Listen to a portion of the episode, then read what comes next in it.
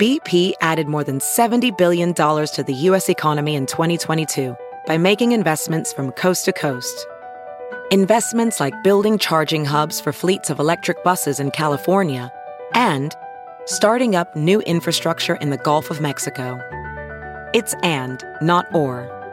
See what doing both means for energy nationwide at bp.com slash investing in America. Your Ben Joravsky Show for Wednesday, October 6th is just moments away. But before we do this, let's thank our sponsors SEIU Healthcare, Illinois, Indiana, the Chicago Federation of Labor, our sponsors, the Chicago Teachers Union, sponsor this program, as well as Chicago Reader, chicagoreader.com for all things there is to know the city of Chicago, where to go, what to do, what to eat, what kind of pot to smoke, and so much more. Go check it out. Chicago Reader, chicagoreader.com. Subscribe, and you can help out the Ben Joravsky Show if you'd like. chicagoreader.com forward slash Joravsky, J O R A, V is in victory, S K Y, and you can be a pinhead.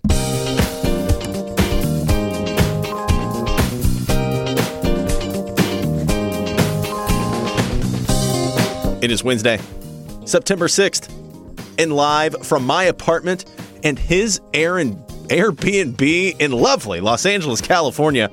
This is the Ben Joravsky Show.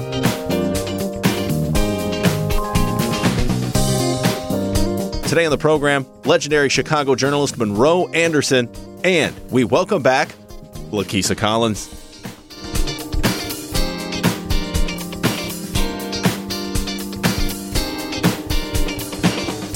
And now your host, Chicago Reader columnist Ben Joravsky. Hello, everybody. Ben Joravsky here. We're calling this Isiah Thomas was right Wednesday, and here's why.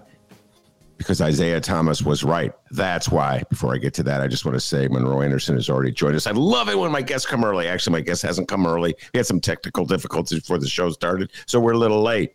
Anyway, before I bring Monroe on, I just want to relate this really quick tale. Monroe, hope you're listening because last time my beloved Bulls were on TV and they were victorious. Yes, the Chicago basketball season uh, has begun, even if it's just preseason. And yes, it's really too early for me to get too excited about the Bulls, but I am very excited. They actually absolutely annihilated the Cleveland Cavaliers last night, trounced them. It was a humiliating loss for Cleveland. I texted all my friends from Cleveland. Guess what, ladies and gentlemen?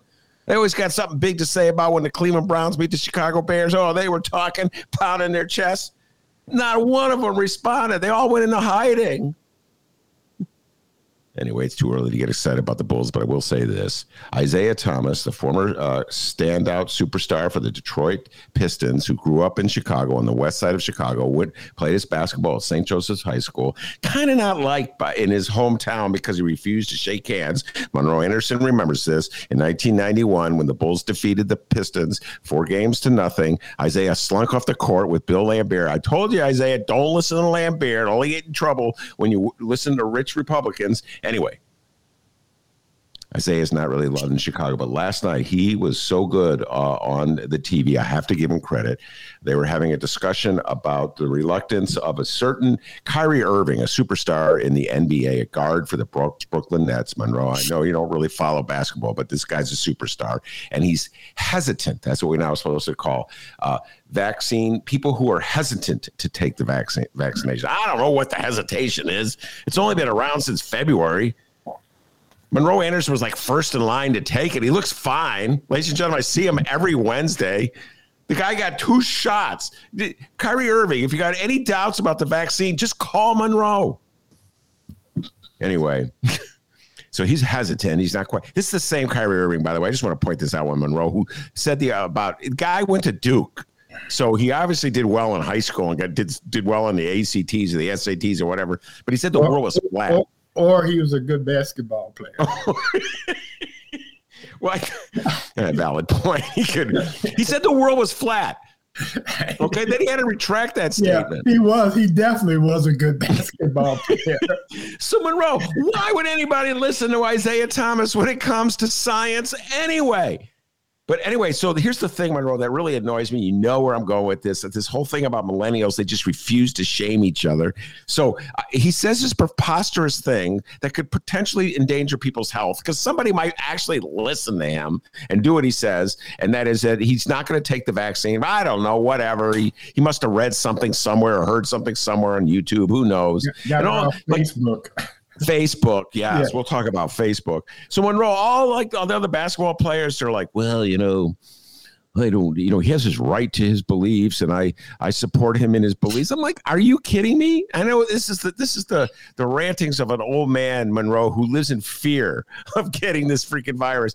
Guys, it's not about your liberties. It's about protecting yourself and your family. People like me and Monroe, old timers, you know what I'm saying? It's not about your sacred right to do whatever you want. Like if you want to wear blue jeans to work or a t-shirt to work, that's like a sacred liberty anyway. It, it, Isiah Thomas corrected You're free to be stupid. That's it. yeah, you're free to be stupid. Anyway, Isiah Thomas last night after uh, Channing Frye, who was another guest on on the show, again a millennial basketball player, ex basketball players, gave this usual line that I respect whatever Kyrie says. Uh, Isiah Thomas very just in a very respectful way said, you know, Shannon, I uh, completely disagree with you. And then he laid out the reasons why he disagreed with them. And the reasons had to do with just everything you just said, Monroe, the health concern. And then Isiah Thomas said, you know, Kyrie, I'm appealing to you, not as a basketball player, not as a superstar, not as somebody that the Brooklyn Nets need to win, but as a human being. You, you should what is that sound? Huh. And um, that you should be caring about the health of your uh, yourself, your family, your loved ones, etc., and so forth. I thought it was a really good appeal to make.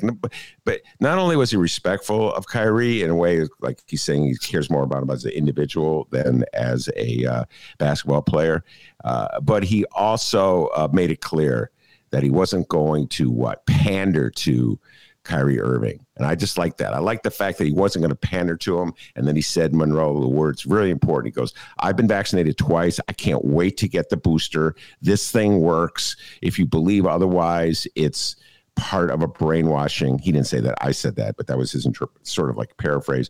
And Monroe, I've really come to believe that. And we'll start with this with the Facebook hearings uh, that yesterday in Congress. I really have come to believe that a good chunk of America has been brainwashed by lies and Facebook has been a, a super villain in this thing. Zuckerman, Zuckerman. Mark Zuckerberg, yes. Yeah, Zuckerberg, yeah. Um, my, I, I think I've mentioned this before, but my nephew, 49 year old nephew, voted for Trump.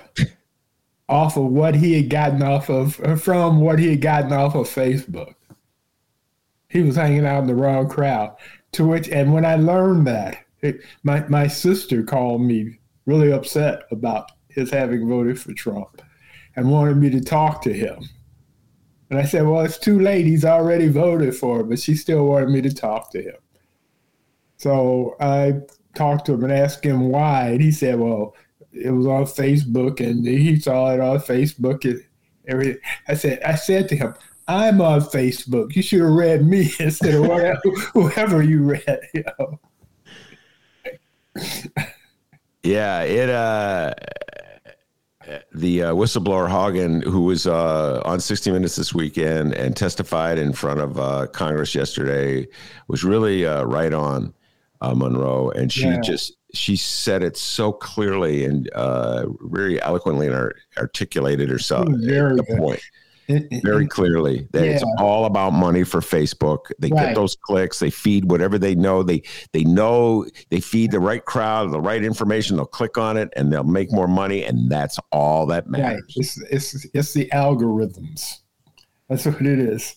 The and they know which ones to load up and um, it gets them a lot of clicks. And what's what's about to happen, mm-hmm. because we we finally have something both Democrats and Republicans agree on, is that big um, media um, social media. Mm-hmm. It's gotten too big for its britches, and that it needs to be regulated. And they're they're they're calling it a tobacco moment. Okay, so let's before we get too carried away with this bipartisanship, because I've seen those stories, I've read those stories, I've seen those headlines, and let me point make this distinction between Democrats and Republicans and get your response. Okay. Uh, as you said that, Donald Trump, one of the biggest purveyors of liars, the most powerful purveyor of lies he's in this not, country. He, he's not oh, one of. He, okay, he number is one. the one.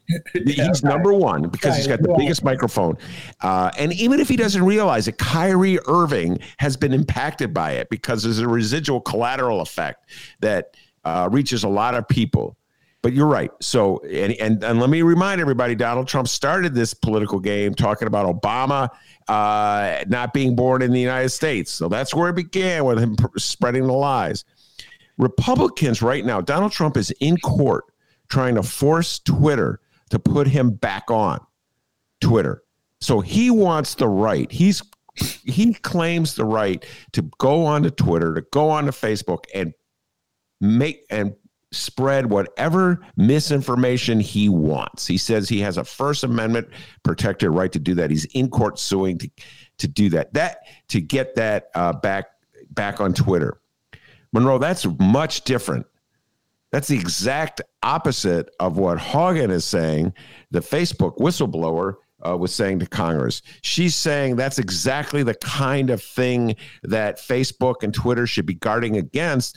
I think when I see that Republicans and Democrats are, they say, oh, they're together on this.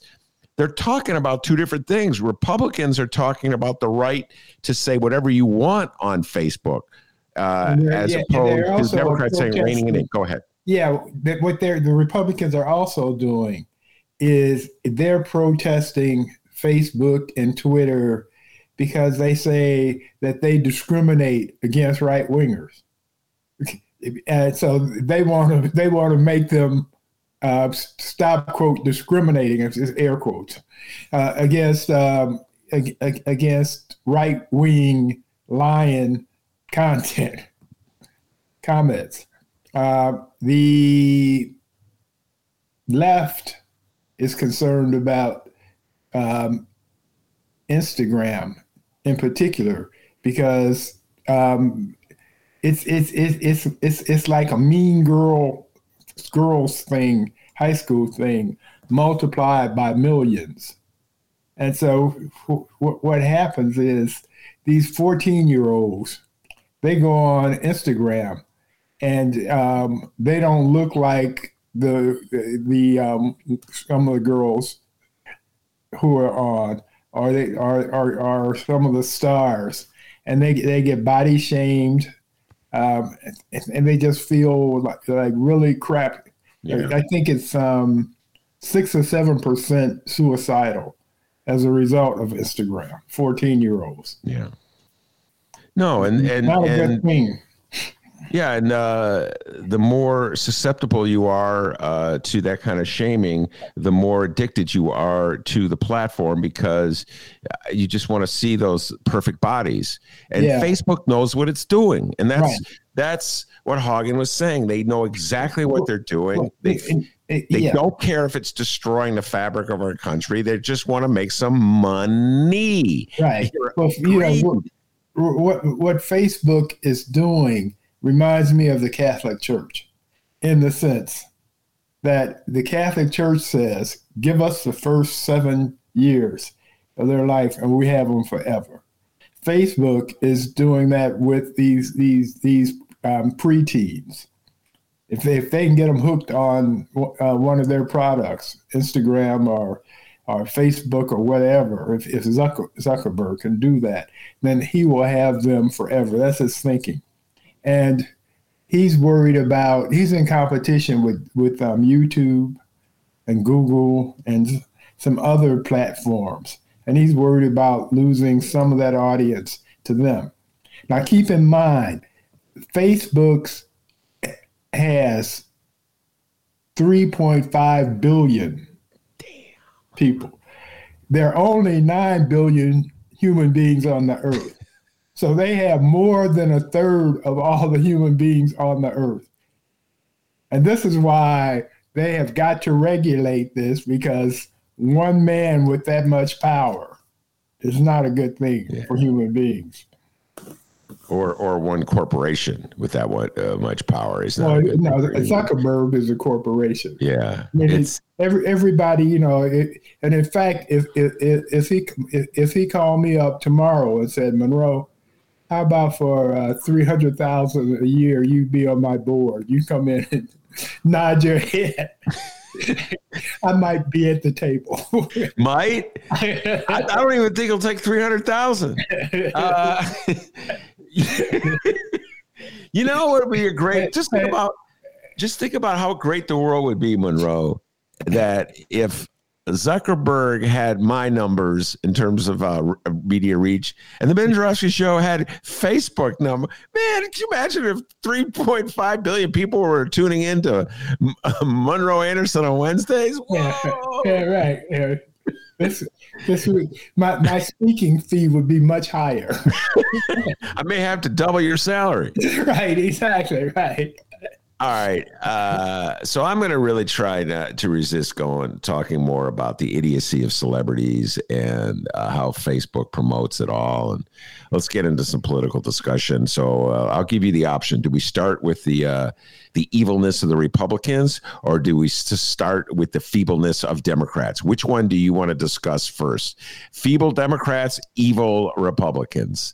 Well, uh, we can talk about them both because as for years now on the Ben Joravsky show, I have been pointing out that Republicans are back shooters. They, they will catch you in the alley at midnight and shoot you in the back. And the Democrats uh, are um, by the rule types. They, they want to have a, a duel at high noon where you stand back to back and you count off 10 paces, then you turn around and somebody says fire and you fire. and and the Republicans say to hell with that. I, I want you dead. so that's what I'm gonna do and make sure that you're dead as soon as possible. And so so and the, the Democrats are getting a little smarter. Uh, they're they're they're they're now um, staying out of the alley at midnight as much as they can, so they will be easy targets for the Republicans. But they still they need to, and, and they're getting closer to it, um, carving out um, a, a, way to get some of this stuff done. They're, they're, they're going to carve out the filibuster. Okay, that listen yeah, I, am going to have to hold you off there. Uh, first of all, I love your analogy, uh, and then the, the the beauty of the analogy is that every time that there's a du- another duel, the Democrats forget what happened in the duel before. okay, just just just point that out. So, and then they're always act surprised that the Republicans have cheated and shot them. Right. And then they then they do what I do, and many Democrats do. They point out the hypocrisy of the Republicans, uh, to which, as I always point out, our dear friend uh, Sam Holloway, who's far to the left of both of us, always says, "Ben, fascists don't care if you call them hypocrites. They just want to win. Okay, right. that's all they care about. Right. All right. So we there's one simple and, way. Fact, they're, they're they're hypocrites and proud of it. Yes. it's not a shaming thing for them. So yeah, I'm a hypocrite. What I I do what I need. Yeah. So we get to the the basic issue, which has been the basic issue some, from the moment that Joe Biden was uh, sworn in as president uh, and uh, had a 50-50 tie in the Senate that he had to deal with. It was the filibuster, and you and I have been saying get rid of the filibuster, and uh, the Democrats. I, I to some certain degree I blame Biden because Biden ran as that moderate bipartisan believer in the the rules of the Senate and that he believed in the filibuster. He didn't want to declare that he was against the filibuster. He did that as a candidate, that cautiousness, that fear that he would look too partisan. this is so wait a minute. It's you you you're not being fair to Biden. okay, go ahead. I, I, I, oh wait. You're Bernie Bernie bro. I forgot it. Why would you be fair to Biden? I, I forgot about that part. Anyway, Biden was in the Senate for 40 years. Yeah. So just like you've been in journalism and I've been in journalism 40 years or so, we we we have an uh, an ingrained uh, ethic where we believe in trying to be honest, trying to report the facts, um, etc. If if you do something for 40 years, we're curious about things. You do it, then that's what you come with. By the, by the time you wherever you go, that's what you have. You're not gonna you're, you're not gonna be a an old dog learning new tricks at that time. Okay. Journalists. All right, look, this defense of Biden is going nowhere. First of all, believe it or not, this is going to stun you. when Joe Biden first got elected to the Senate, I was in high school. That's how much. That's how old he is. Right. I was in high school. Right. Uh, I wasn't even doing journalism except for reading it. All right. So Monroe, here's the reality. Uh, the Democrats. This is, gets back to the issue of of the the Democrats think it's a duel, and Republicans just think it's a street fight. The Democrats play have this this fear, this notion that they have to show that they're above partisanship and that they're fair and they're bipartisan. And we see that with the rhetoric here in the state of Illinois with some dim-witted reformers in Illinois talk about fair maps. You see that Texas map? I said, "Oh my God, Monroe!" The notion of fair maps it just shows yeah, you how well, yeah, clueless Harold Democrats Washington are. Was, was fairer than fair. Yeah, look at what Harold Harold yeah. Washington was the most fair mayor the city of Chicago had ever. Right. Before or since, greatest mayor the city of Chicago had. You and I both know that, even yeah. though you're a little biased for Sawyer.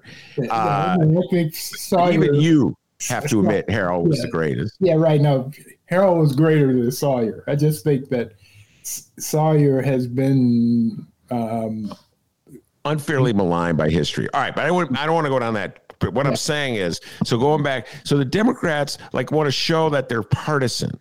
I mean that they're bipartisan, and it's like to prove somehow or other if they show they're par- bipartisan, Fox TV will say, "Well, you got to give them credit." And Democrats, Fox TV will, TV will never do Democrats that. Democrats are not looking for approval from Fox TV. that is not what they're doing. Well, who are they looking for approval from then when they talk about being bipartisan? Those Democrats, minority Democrats at that, who want to keep the filibuster are afraid that um, when the Republicans get back in and they don't have a filibuster, that they will be uncontrollable. The reality is they already are uncontrollable. they they they scuttled the filibuster to to um, steal three Supreme Court seats when they needed to. So for the Democrats to worry about what the Republicans might be. You know, be like uh, uh, one spouse um, not fooling around on the other for fear that um, that that spouse will start fooling around, and the other spouse is like uh, every chance he or she gets is doing what they're doing, while the other one's trying to behave.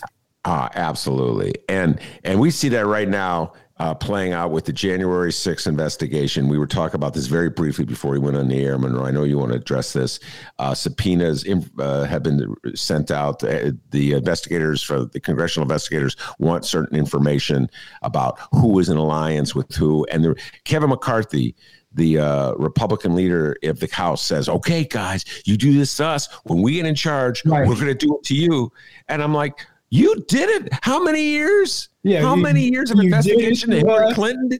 Right, you did it to us, and, and, and, when you get back in, you're gonna do it some more to us. Right, you know, it's you know, it's and, and with McCarthy, he just he he just said, "This is what we're gonna do when we get back in," and um, God, I'm forgetting her name now. Trump's Trump's uh, former press secretary, Stephanie Grisham. Stephanie Grisham uh, she says that when Trump gets back, if if Trump gets back into office, it's going to be a whole revenge thing. That's all he's his, his his whole next term is going to be about taking revenge on those who's on his enemies list. because he won't even have uh, to worry about getting reelected. Yeah. This will be his his second term, and so he can just he can be triple evil. Absolutely. Bob, I got a text from Lakesia Collins, State Representative Lakesia Collins. Uh, she's waiting for her invite. She'll get that invite. We'll bring her on a little bit. We'll talk local politics. I know probably a lot of people want to hear what Monroe has to think about uh, Kim Foxx, uh, State Senator, uh, State Senator, Secretary.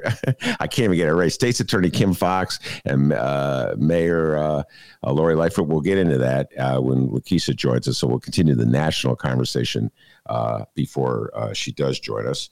Um, and uh, so uh, let's going back to uh, the Republicans uh, the Democrats uh, in the House. So you see how the Republicans play the game. They're going to get revenge on the Democrats. There's no question if they take control of the House. And right now, I'm a little nervous, Monroe. You know, I, I, and I don't know. I said this to you last time. I don't know if this is what the Democrats just do. If they figured out that the way to get uh, their voters to the polls is to scare them uh, to fear, uh, to uh, incite them by fear. To, but right now, I am nervous about the. You know, um, the Democrats have a house divided. That's the problem. And, you know, as Ben Franklin said famously, either either they hang together or surely they will hang separately. Yeah. And you have you you have Manchin and and I understand what he's doing. I mean, he's Trump. Trump got forty percent more than than uh, Biden in, in, in his state, in West Virginia, and so it's it's a I mean it's it's it's a very right wing state, and so. Yeah. He's bragging about not being a liberal, but being a moderate. That's what that's what the, uh, the, the the blue dog Democrats are now calling themselves. Uh, State Representative Lakesia Collins has joined us. State Representative Lakesia Collins has joined us. Before we bring her on to talk uh, the um, uh, some local news, to talk about uh, CPS and COVID response, to talk about uh, crime in the city of Chicago, talk about uh, State's Attorney Kim Foxx and Lori Lightfoot, all those others today. Monroe, I got to ask you this. Yes. Uh, you pointed something out to me that I just had shaking my head. And this uh, gets to the cowardice of the Republican Party. The cowardice of the Republican Party. Uh, now, uh, we talked to the Democrats. You know, they don't even have uniformity, uh, even when it comes to uh, passing basic infrastructure. apparently, Sinema and Joe Manchin can't see eye to eye. But the Republicans are so afraid of Donald Trump that former Vice President Mike Pence, who was threatened by the insurrectionists, that's who they were going after. Yeah, they were they were going to lynch him. Yeah, they were going to lynch him. This man is such a coward. Going to be lynched. So you were the one pointing out to me. Go ahead, tell folks that Pence is backing off on his criticism of Trump. Well, you know, we agree on most things. We right, and now his latest thing, he was on Fox last night or night before. I forget uh, which one, but he was on and he was asked about this, and he says that uh, the media is focused on that one night, as in June 6th, when they uh, tried to lynch him, and uh, because they want to make tr- Trump voters look bad the wow. media. Yeah. And See, now he's blaming the media. Right. Exactly. Well, that's an easy target, but it's just it is so ridiculous. Uh, and they aren't going to vote for they aren't going to vote for Pence. They don't. If if if if uh, uh, nine months ago, if they wanted to lynch him, they might not want to lynch him anymore. But they they're not going to want him for president. No, he's through with uh, the Republican Party. When he, well, he, he, he, the thing is, the reason Pence ran with Trump mm-hmm. because nobody else would, or no legitimate uh, Republican, but he ran with him because he was going to be unemployed. He was not going to be governor of Indiana again because he did such a crappy job, and so he went with Trump, and then he became his boy Friday. Yeah. And if you recall, uh, Donald Trump in part picked Mike Pence because Mike Pence uh, had deep ties to the evangelical portion of the Republican base, vehemently against abortion rights, vehemently against gay rights. Uh, and so that was Trump's way of trying to reassure uh, the evangelicals that just because uh, he was a party boy from New York City. And just because he, he grabbed a pussy every now and then. Yes. And probably, we don't know this, but I would not be surprised if he paid for some abortions in his time. Oh, probably yeah. because you put yeah. that in the all in the rear view mirror. And now, I'm, but you know the funny thing, Monroe? I will close with this. He, he didn't even have to do that because he, he the white evangelical community in this country lined up behind Trump anyway, despite all his moral his moral flaws it it he he he told them that I was going to he was going to be against abortion, and that's all it took. Right. Well, so he and, need and, Pence. And no, and you know, it's, it's the, the, you cannot discount the racism. Yeah. You cannot. You know, it's. Um, I can't remember who said this, but somebody said the most segregated moment of time in in in, in America's in, in a given week is um, Sundays between noon and three or something when they have the sermons. Yes, I'll tell you who said that. Dr. Martin Luther King. That's yeah. who said that. Yeah, the most okay. segregated moment in America, uh, most segregated time in America is Sunday afternoon right. uh, at church. Right. Uh, and, uh, all right, we're going to bring on State Representative Lakesia Collins, the pride and joy of the West Side of Chicago, uh, to join the conversation. We're going to uh, tilt things more away from national to local. Lakesia Collins, can you hear us? Yes, I can. How are you? I'm doing well. Welcome back to the show. That good-looking man on the left up there, or right, I guess, is the the legendary Chicago journalist Monroe Anderson, who joins me every Wednesday uh, here in the city uh, on the Ben Joravsky Show. Hey. All right. Um, Hi, Monroe. So. Let's start with what you wanted to talk about, which fits in, uh, Lakesia, with what I want to talk about and with what Monroe and I have been talking about for a long time. In general, it's response to the COVID pandemic, and more particular, it's the response of the Chicago public schools. Now, people should know this right up front. My show is sponsored in part, God bless them, the Chicago Teachers Union. SDG, Stacy Davis Gates, is a regular on my show. Monroe's smiling because he knows it's true. He's been on with her in the past. And I'll say this Stacy's come on the show.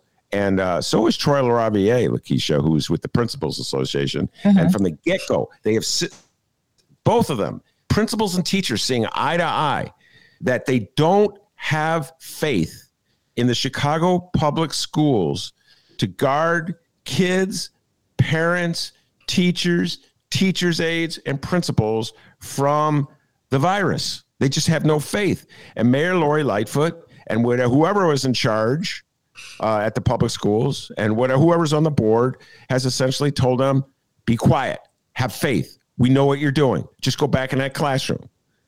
And we're starting to see evidence that things aren't as safe as the mayor and her team would have us believe. Why don't you get a little more specific and tell Monroe and myself and the listeners what's going on in particular uh, in on the west side? Go ahead.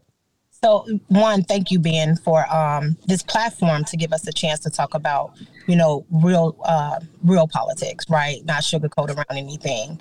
But um, so, what's happening in Chicago with CPS is that I've gotten on plenty of calls with the mayor, um, her staff, you know, advocates and families, right? I represent the west side of Chicago and parts of the near north side.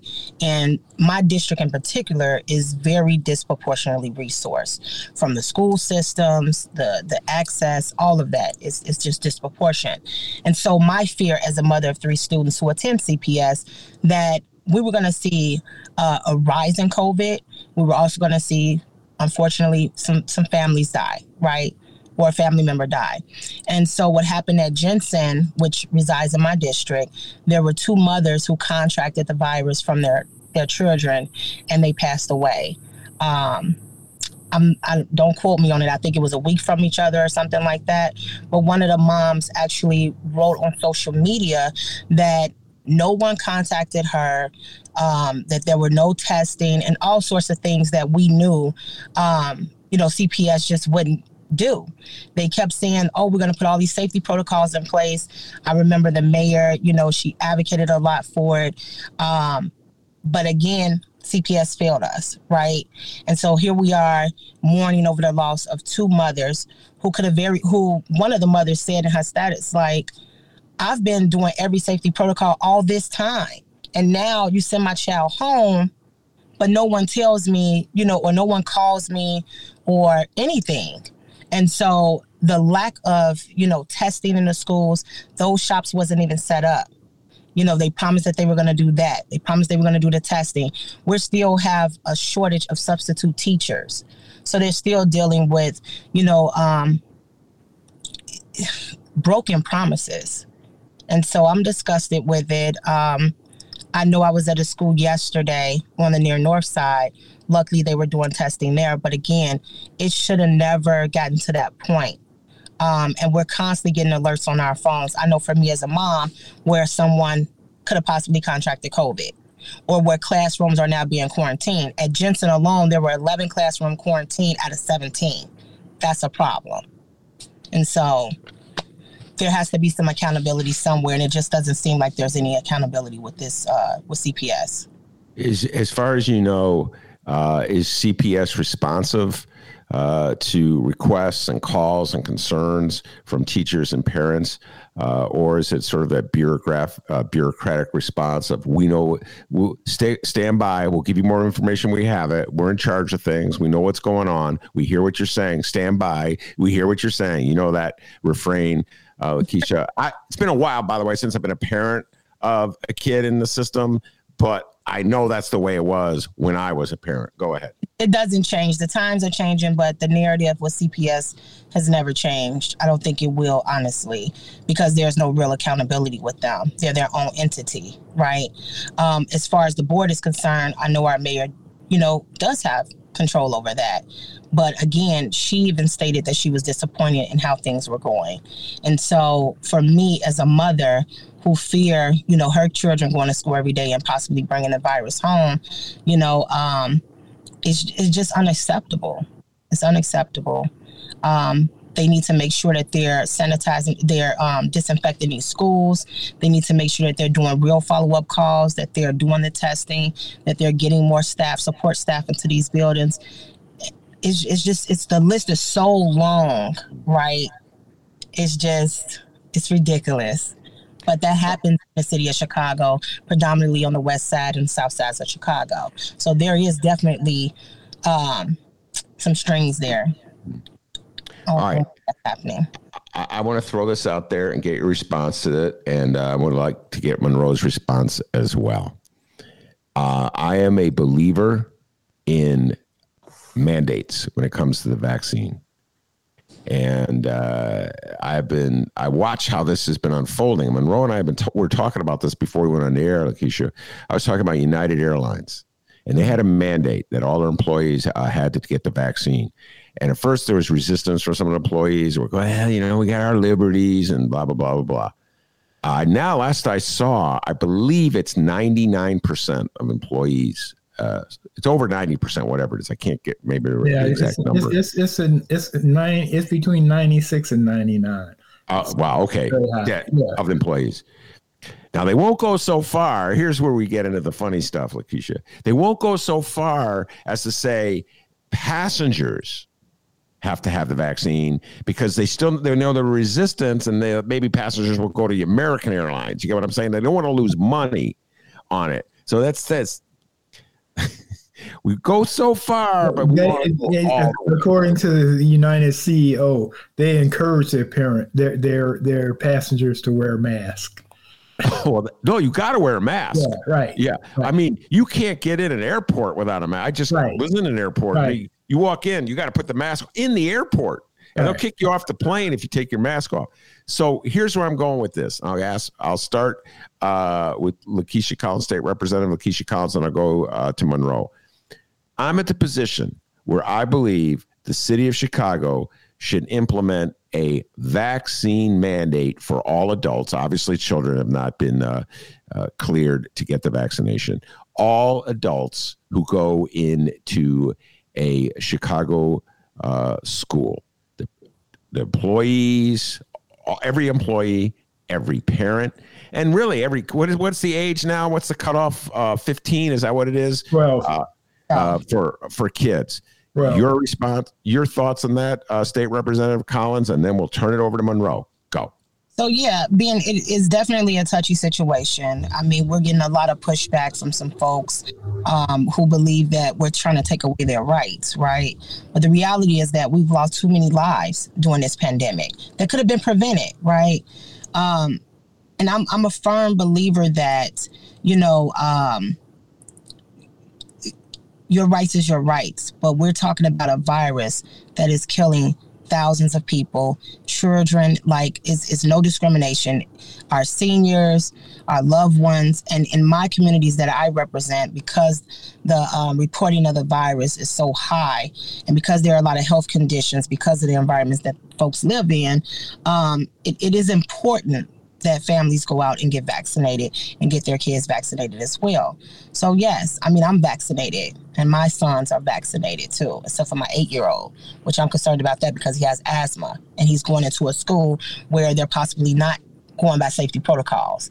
And so with him, he catches it. My fear is that I would have to be preparing for a funeral for an eight year old right? That's just the reality that we're all living in. So it's our responsibility to make sure that we're we're protecting ourselves and protecting the folks that are around us too. So yes. All right, Monroe, your thoughts. My thoughts are that they've they've had vaccinations to get into school to begin with. In kindergarten, there's certain measles. Um, um, it's a bunch of diseases that are are transmittable that they have to be vaccinated against before they get to go to school. This is just a new virus and a new vaccination, and it's it's it's, it's um, much deadlier than mm-hmm. those other ones that they're required to take. So it makes no sense whatsoever. And this whole f- freedom argument is crazy. You you you don't you, your your freedom stops um, at your ability to kill me mm. by giving me a disease.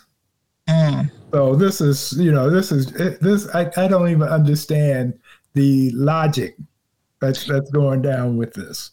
But I also think Monroe is just a lack of education too, you know. And then you have folks who are just they just don't understand the virus right. and the importance of being vaccinated, right? They're not even thinking about some I think some folks just they don't think about the fact that yes, your kids have to have all their shots up to date, right? Right.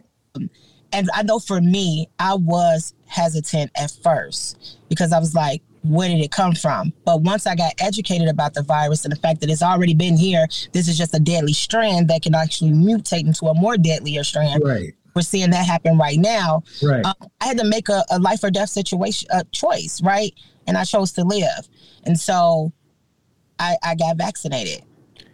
Yeah, and I was I was I was anxious to get vaccinated because because while I don't have any underlying conditions except for one, and that's I'm old.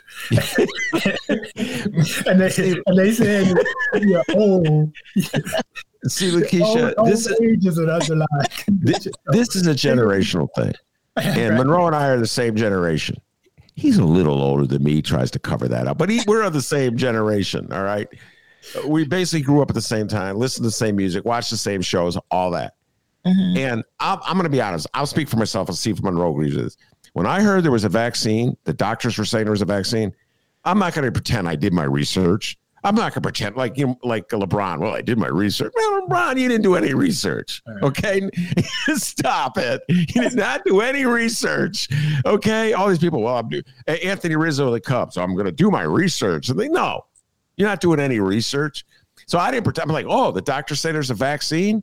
Like, who am I to doubt what like 99% of the doctors are saying? I'm like, where do I get this vaccine? Right. And Monroe was the same way. Right. We were like having a race. Who is going to get it first? And he right. won. Okay. so it's a generational thing. I feel as though, oh man, I'm going to get in trouble with all my millennial friends, but I do believe that the millennials are more susceptible uh, to the BS they hear uh, all around them on Facebook and social media and YouTube. Now, Lakesia, I want you to defend your generation and tell me that I'm a millennial. and and I have staff who are millennials too, and they're vaccinated. So um, I think it's just you know it, it, depends on the environment that folks are in, how much of social media that they take in. Because I'm on social media a lot too, but I don't believe everything I see on social media. Again, it was a personal choice. It has to be a choice between living or dying. And at the end of the day, my choice was living. And yeah. a lot of folks that I've talked to, my constituents who I encourage, and I held vaccinations at my office, right? Um, and, you know, collaborated and held them at my office as well um, and promoted it that folks will come in once they get that initial education about it um, and, you know, and walk through the process. Um, I think that we could put as many clinics up in these communities as we want. But if we're not like literally honing in and having these one on one conversations with these families and then, you know, going from there, the clinics are just there waiting for right. folks from other communities to come in right. who want to get vaccinated to take up those resources. Mm. It's like, don't wait till the last minute when, you know, anything could happen. Don't wait till the last minute to say, I wish I would have gotten it or y'all got some more somewhere, you know? Yeah but because the more we go without being vaccinated at what was it, at 80 to 100 percent or something like that, the virus is going to keep mutating it's yeah. going to be become resistant to the vaccinations that we have out there now. So then we're looking at another surge of deaths. You know. Yeah, I, that was well put. Uh, that was a really good riff, and uh, I'm with you 100% on that. And that's why I started the show by saying how much I appreciated what Isiah Thomas said on the basketball game in the halftime show of the basketball game last night, uh, where he was just trying to reassure. He was trying. He was trying to give a different point of view of like how to get Kyrie Irving to change his stance against the vaccine, and he just put it kind of the way you did. You know, it's a health issue here, folks. You're talking about the health of yourself. You're talking about the health of your the people you love the most, people like in your family you know, in your school, in your community. And uh, so, yeah, I just these basic attitudes have to change. All right, we're going to shift gears and uh, talk with about, probably about the most uh, contentious issue of the day right now. Uh, the public feud that has uh, erupted between uh, our mayor, Mayor Lori Lightfoot, and our state's attorney, Kimberly Foxx, over prosecuting uh, people who were involved in the shooting or may have been involved in the shooting. It's not clear if they were involved in the shooting. Uh, and uh, I talked about this at length yesterday with State Senator Robert Peters. If you want to hear what he had to say uh, on the matter uh, from yesterday's show, it's something it's uh, it's a, it's really kind of on everybody's mind because in part, uh, Lakeisha, it's the issue of crime, how to deal with crime, and in the other part, it's just the fear that people have, and then it's the politics and it's the personalities. Um, so we'll start with the most basic, and we'll uh, we'll start with you, uh, State Representative Collins, and then we'll go to Monroe. Um, when you hear Kimberly uh, Foxx defend herself uh, from Mayor Lori Lightfoot.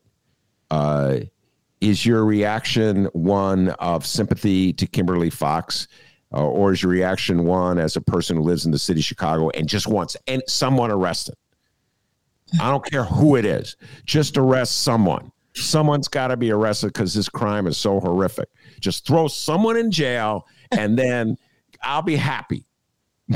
If, so, what's your response? Go ahead. That would be going backwards if I was to say just throw someone in jail. You want to bring justice to, uh, to the right folks, right?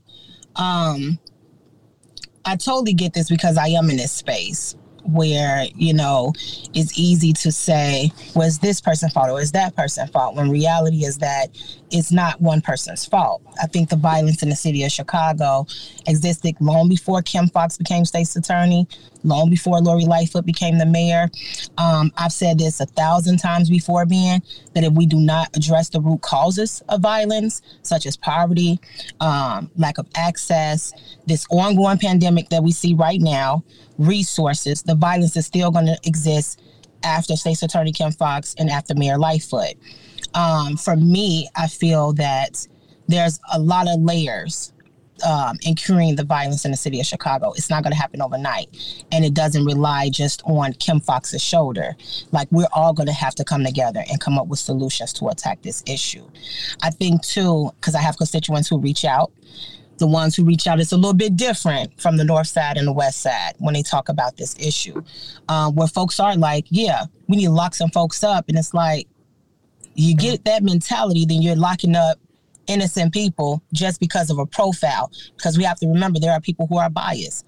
And oftentimes, black men, uh, black boys, brown men, brown boys are targeted the most because quote unquote they fit that profile. So we don't want to go backwards, we want to go forward. Um, I don't think this is a time to point fingers at anyone. I think Kim Foxx response was a good response. It's just, you know, it's unfortunate, but at the end of the day, I just feel that this violence that we're seeing in Chicago is is skyrocketing from a number of things, and until we pinpoint and start working at the root causes, we're never going to fix it. It's going to continue to skyrocket. All right, Monroe, your thoughts? Yeah, uh, it goes it it, it, it goes back uh, for um, thirty years or more. You know the the crime bill that um, Biden, Senator Biden, brought us that became a political liability for him um, is one of the root causes because what that bill did was ended up it, it, it resulted in a prison um, culture in the black community because you were sending all these guys to jail and um, they was they were hanging in, in, jail, and so the fashion statement became pan, pants hanging um, down uh, below your you, you, halfway down your butt because you couldn't get a belt in prison. So that was the look. Uh, uh, at one time, they weren't wearing shoelaces because again, they were taking uh, in prison. They didn't let you have the shoelaces because they didn't want you to strangle yourself with it or something, hang yourself. So they took those away. Then you got, as a result of that, you got gangster rap, mm-hmm. and everybody became tough. In the meantime, you in all the the cities, Chicago included, the uh, industries that can hire people are moving to the suburbs. And so it, it, it, spiraled down and down and down until now there are a lot of young black men in this city that don't expect to live to be 21. Mm-hmm. And so if you don't, if life is doesn't matter, you're not going to be lived to be 21, then somebody insults you on Facebook, you go shoot them. Oh, oh there's one other factor. Um, the, this, uh, the city was successful in breaking up the gangs, the major gangs, by putting the leaders in jail. And so you, you have a bunch of little gangs now and wannabe gangs. You have nobody nobody controlling them. No hierarchy. Yeah, yeah. no, yeah, exactly, exactly. Well, so it's oh, a mess. Okay, so I buy a lot of what you said. You're, I was afraid you were going to head into Bill Cosby country for a while, but I buy most, uh, mostly what you said. No, I wasn't going into Bill Cosby country. uh, don't you remember Bill Cosby? But before he got in trouble would give us lectures about sagging jeans and stuff. Oh yeah, yeah, yeah, yeah. No, yeah. no, I, I, was pointing. No, I didn't mean you were going to Bill Cosby country the other way. Yeah, right, uh, exactly. You know. Right, yeah, right, yeah, right. I did not mean that. that. that. was just that was an observation. You saw that yeah. happening. Yeah, yes. no, no, no. But Monroe, here's the point, and I say yeah. this, and I, I just always want to get perspective on this, because I, I like what Lakesia was saying because we've only tried it one way in the city of Chicago.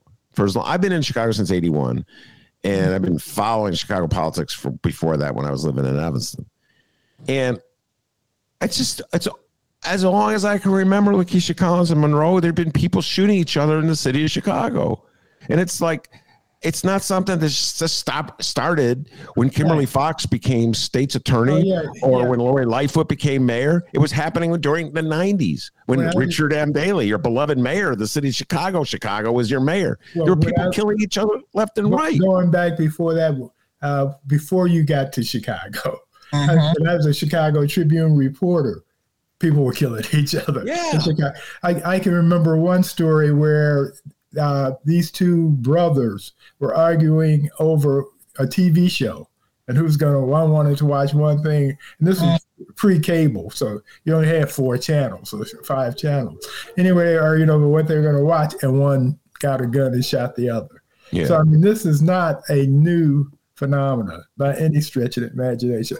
What is new is that uh, the guns are more lethal and a lot more of them yeah and they're more accessible to our young folks. Exactly. exactly. I was reading an article um, where they were interviewing a 14 year old male and a 16 year old. You know, they were just seeing how it's easy to buy a gun offline. Um, and, and it's, it's cheap for them to buy it offline too. But the, the 14 year old stated that, you know, he thought it would be cool to do carjackings and it hit someone up beside their head because he saw it on Grand Theft Auto, which is something that, you know, folks are like, a video game can't make you do that. For a child, it can because they're conditioned on, on what they see. And the fact that he said, you know, I thought it was cool. So that's why I did it. Mm-hmm. It says a lot about what our kids are being exposed to. Um, mm-hmm. And then again, poverty, and I say it all the time if you go without for so long, where are you going to go? Your mindset is always trying to survive. If, if you don't have access to get something here, you're going to go take it there. And that's what we've been seeing. I know from I've you know been on this earth for 35 years and dealing with violence in the city of Chicago. For me, it's become the norm. Yeah. Right. When you hear about these killings, it's not shocking anymore. It's just like it's getting closer and closer to downtown. right. All right. Well, now we're getting into let's get into the politics of it. Closer and closer to downtown. Uh, yesterday or the day before, uh, Ken Griffith, Ken Griffin, the uh, richest man in the state of Illinois. I think he's the richest man. If he's not the richest, I apologize to whatever billionaire is ahead of him. Uh, and he's also a major funder of the Republican Party, major funder to Bruce Rauner. Uh, and uh, he gave a speech where he declared that Chicago is more violent than it's ever been before, and it's uh, every part of the city is dangerous. I think he totally exaggerated, but whatever. He gave his speech. Man, his First Amendment right to think, say what he wants, and all the newspapers have been uh, reporting it and saying they treat this man like he's a visionary, you know, because he's rich. We we revere wealth in this country so much, Lakesia Collins. Well, he's rich. He must be smart. Anyway, uh, and so he said, Well, I may take my company out of the city because that's how dangerous it is, even though I don't know anybody who's employed by his company. So it's like, it's not like it's going to hurt the neighborhood of Austin if, uh, oh boy, moves his business to New Jersey, wherever he wants to go. Anyway, uh, and, and so if, now, and if he was as concerned as he claims to be, what he'd do is, is bring a factory into the city to give some of these people a job. He, okay, that's not what Kenny G does. Right. He's a money man. He doesn't build factories. Right. He no, doesn't create jobs and right. help people. Yeah, right. Exactly. No, you know, he, he he exchanges things and makes money off of on the on the deal. He makes money off of money. Yes, he makes yeah. money off of money, and then yeah. all the reporters in Chicago, man, is he smart? Anyway, my question is this: that the reality is become a political issue. Lori Lightfoot is clearly sensing that uh, it's a it's important for her to be in the opposite side of Kimberly Foxx on this one uh, than she had been. Uh, Lakesia, you know, before. I don't know if you remember this from last year. The last time this thing erupted, uh, there was like a veiled criticism of Kim Foxx by Lori Lightfoot. And then when reporters asked her about it, she snapped at the reporters and said, Don't you try to put words in my mouth. This is not a he said, she said type of thing. And I love Kim Foxx, something like that. And, uh, and now they're not even that veiled it's become a political issue and it's politicians trying to look tougher on crime. And i've watched this one monroe and lakesia. I've seen this show play out when the politicians feel compelled by the ken griffins of the world to get tougher on crime. That's when the sweeps of the street come in. People let's you gotta like i said at the start someone's gotta be arrested. Let's arrest them. Lakeisha as a state rep as a person has to go before the people uh, for your election. Are you feeling the law and order heat right now? Mm. As far as what folks making me choose a side, is that what you're yes, saying? choose a side and take a strong stand. Go ahead. Look, I support who I want to support. That does not take away from my my views and the work that I'm doing as a state rep and how I represent my district, right? Um, I never want to be in a position to where I'm going against another elected official um, to team up with someone else. Um, and I'm not saying that to say that that's what the mayor is doing. It, it could be, but that's not what I'm saying she's doing. I'm just saying I never want to be in that position. I support Kim Foxx. I think that Kim has a job where she has to make hard decisions every single day. And yes, she's getting a lot of the the blowback from the the the record long of mishaps that's been happening in that office. And so, you know, for me it's more of like how can I you know, show up as state representative Lakesia Collins and then be able to have these hard conversations with folks in my district on why I would support her, right? But also, this is what I've done for you. Your choice is your choice, but at the end of the day, don't persecute me for that. And so, um, where, where are your black constituents on this, Lakesia? I haven't had anyone tell me you better not support Kim Foxx. Yeah. Even last time when that whole thing came up with her um, in her last election, you know, I was knocking on doors. I had people asking who you supporting. And you know, I'm like, well, I want you to support me, but yeah, Kim Foxx. I mean, I spoke on your show and told you who I was supporting in the middle of my campaign, right? Um, because at the end of the day, you know, people on the outside looking in, you know, are always going to think that things should go a certain way until they actually get into that role and realize what they're dealing with, right? So I just think it's a tough job. It's a tough job, period. You know, being an elected official and living on a public platform because people are never going to be satisfied and they're going to always judge you over anything. So. Yeah, Lakesia, before you were born, 1978, I was I was at 26 in California uh, for the Tribune, co- cover, covering the courts, and it was the most depressing time, uh, one of the most depressing times in my career, because being out there, there was this whole us versus them mentality where the cops were white, the prosecuting attorneys were white, and all the people going through the system were black uh, for the most part. I, I, mean, 80, 90%. It was amazing. And uh, it had this racial tinge to it that um, was occasionally voiced, but it was mainly a you understand that we got to keep these these these natives under control, and it, it was just it was, it was very depressing to me.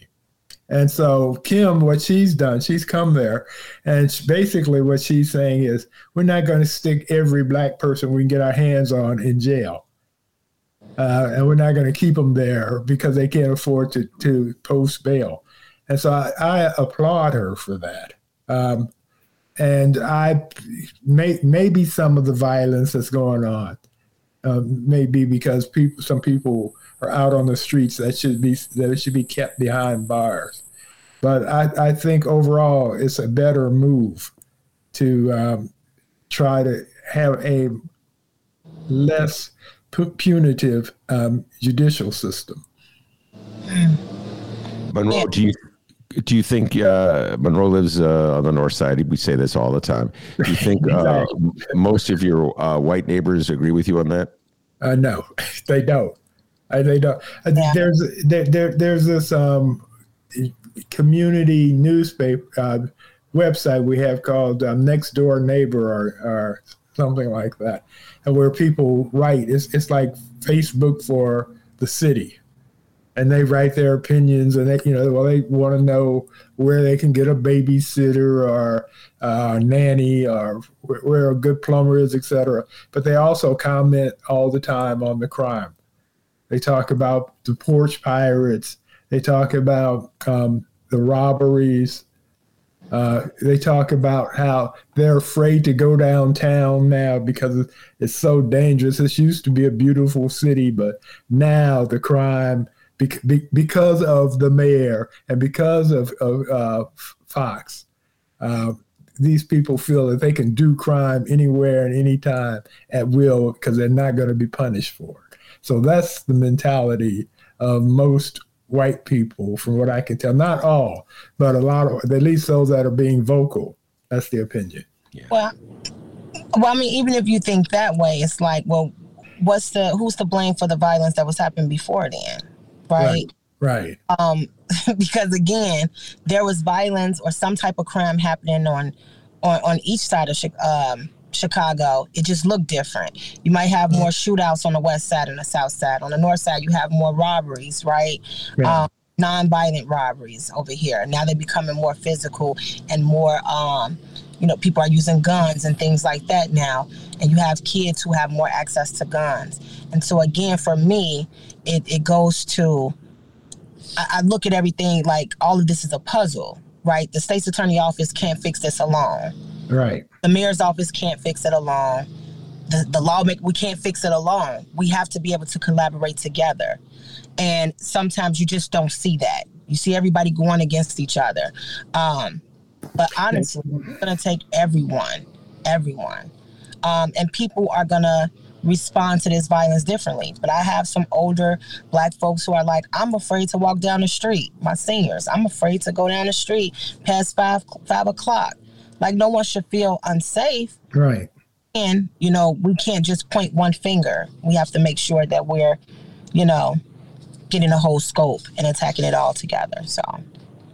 All right. Uh, I'm going to close with this, and uh, this again a generational thing. I apologize to Lakesia, uh, and uh, she's like, "Why these old people on this show?" It's been on my mind. Lakesia, you are being taken to old school. I um, I respect my elders. Thank you. You got two of them right here. Uh, so uh, this has been on my mind, Monroe, and I sent you the little uh, the newsletter I wrote for the reader.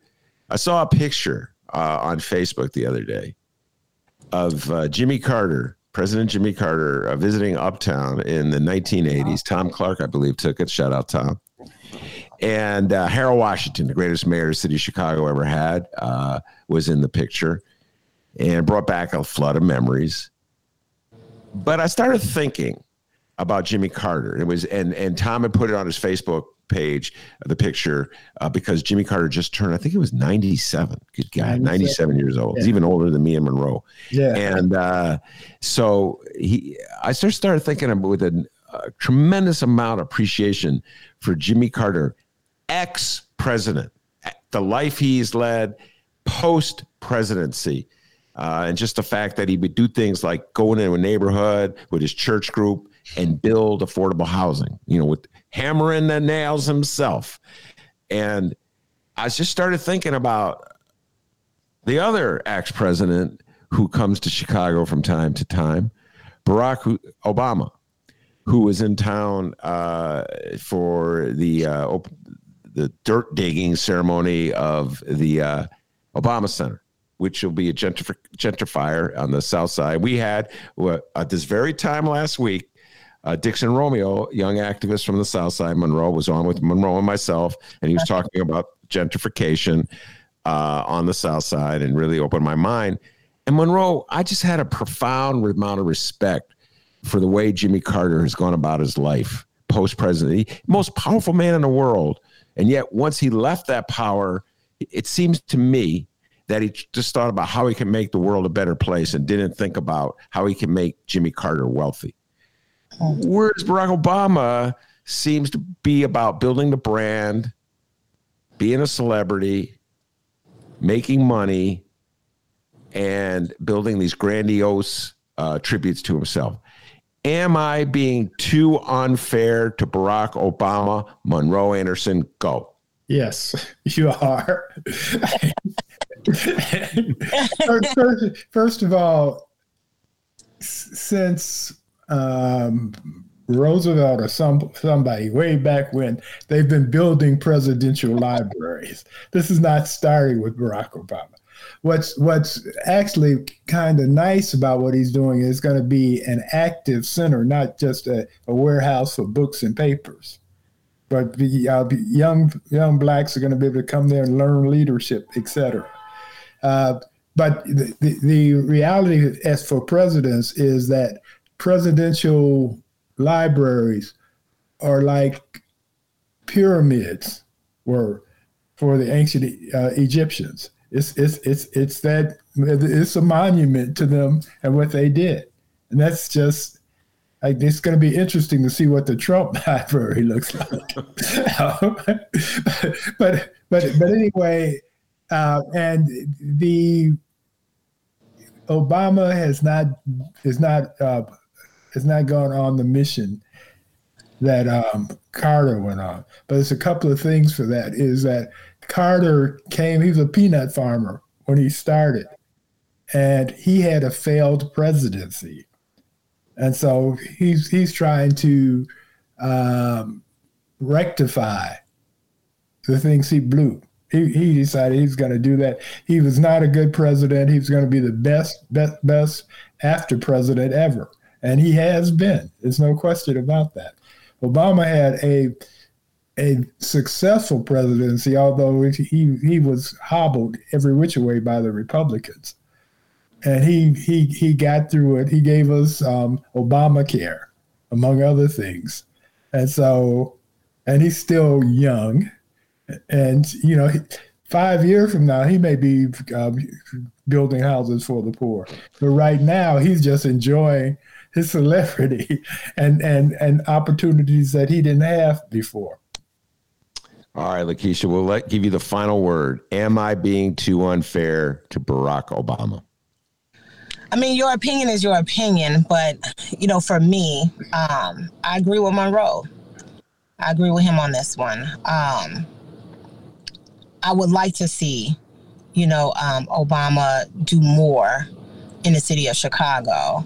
Um, and I can only speak from from what I would do, but you know, to put a, a library in that area where we know gentrification is going to happen and we're not being real about the conversation because I've heard the stories. I haven't really focused on it as much, and that's just me being honest. But I've heard the stories. I do know Dixon Romeo. He talked about it, um, but I've also heard from other folks who live on the South Side and how they felt. It's a lot of mixed, you know, feelings about it, right? Folks want to see a presidential library over there. Folks, you know, love Obama, and then you have some folks who are just like, mm, you're about to displace a whole lot of people, and I'm not for displacement, right? But um, I do believe that you know this happens all the time, and he should be no different. But at the same time, we should make sure that folks can keep their home and enjoy the presidential library, the ones who live there. So it's a, right. battle, Very, right?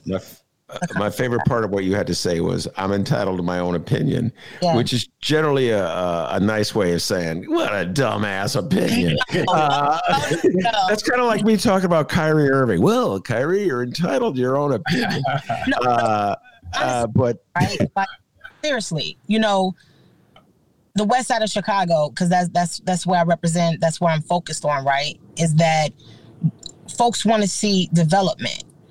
My goal and my my main point has always been we can have development without displacement but we have to have conversations. We have to have community agreements. We have to make sure that we're securing the folks who live there who are second and third generations and so if that's not happening on the south side of chicago then yes we're looking at a massive of, of gentrification folks are going to lose out i don't think folks are really thinking about that right now but that is eventually what will happen right um, so for me, again, I just it, it's for me it's a mixed feeling because yes, I, I would love to see that.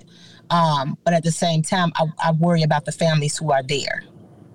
I uh, I I I wanted the Obama Library on the West Side. This it's not. A, uh, I like you said, there was a a proposal for a site. I don't think it was in your district. I think it's a little south of where you are, uh, for area off of Roosevelt Road it would be built in conjunction with UIC. That was one I was rooting for. It was this is about six or seven years ago, and mm-hmm. uh, the Obamas made it clear they wanted it uh, on the South Side. It was their choice. It's his yeah. library, and Michelle Obama's from the South Side, so the West Side got overlooked again. But uh, I'm with you 100. percent It would have been really nice uh, had the Obama Center gone on the West Side. Mm-hmm. But, there's a history on the West Side that sometimes get overlooked too. Yes. So. All right, very good. We've run out of time. Monroe Anderson, uh, Lakesia Collins, uh, thank you so much. Uh, State Representative Collins, we've got to get you back on more often. I appreciate you taking the time to talk to us. And uh, also want to thank the man, the myth, the legend, the pride of joy of Alton, Illinois, without whom this show would be possible, and that would be the producer. Uh, and as Monroe and Lakesia will say, tell you, back home in Alton, they call him Dr. D. Give yourself a raise, take it out of petty cash. See you tomorrow, everyone. All right. Thank you.